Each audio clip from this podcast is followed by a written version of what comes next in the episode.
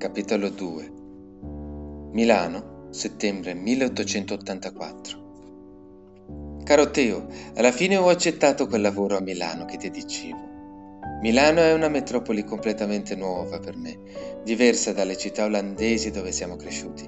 Non ci sono i coffee shop, ma esistono tanti parchetti con bella gente e i navigli mi ricordano Amsterdam. Se tu fossi qui saresti fiero di me.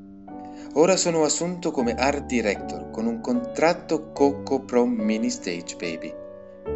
Non sapevo ci fossero contratti di questo tipo in Italia, ma mi hanno assicurato che crescerò in fretta, tutto dipende da me. Per ora ho un quarto del rimborso spese che mi spetterebbe e se lavoro sodo posso addirittura arrivare ad avere un rimborso completo. Lo spero tanto.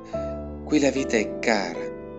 Non si cena mai, si fanno solo aperitivi quindi mangi poco e in piedi, ma almeno non devi fare sempre la spesa. Ieri ho lavorato al mio primo brief, si tratta di una campagna su di una società assicurativa.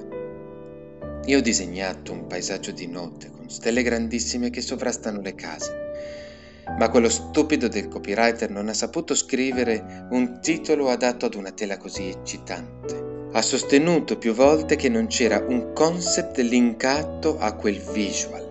Ora che si trova in ospedale forse si sta rendendo conto dell'idiozia che ha detto. Quando tornerà in agenzia gli chiederò scusa. Intanto sto allacciando i rapporti sempre più stretti con la bellissima receptionist. Penso di amarla.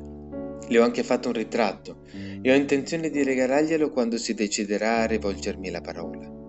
Caro Teo, l'amore è una cosa meravigliosa, anche se qui i ritmi di lavoro sono duri. Quando penso a lei mi pare di volare. Spero di non aver preso il vaiolo, anche perché non ho ancora l'indennità di malattia. Ti abbraccio forte, a presto, Vincent.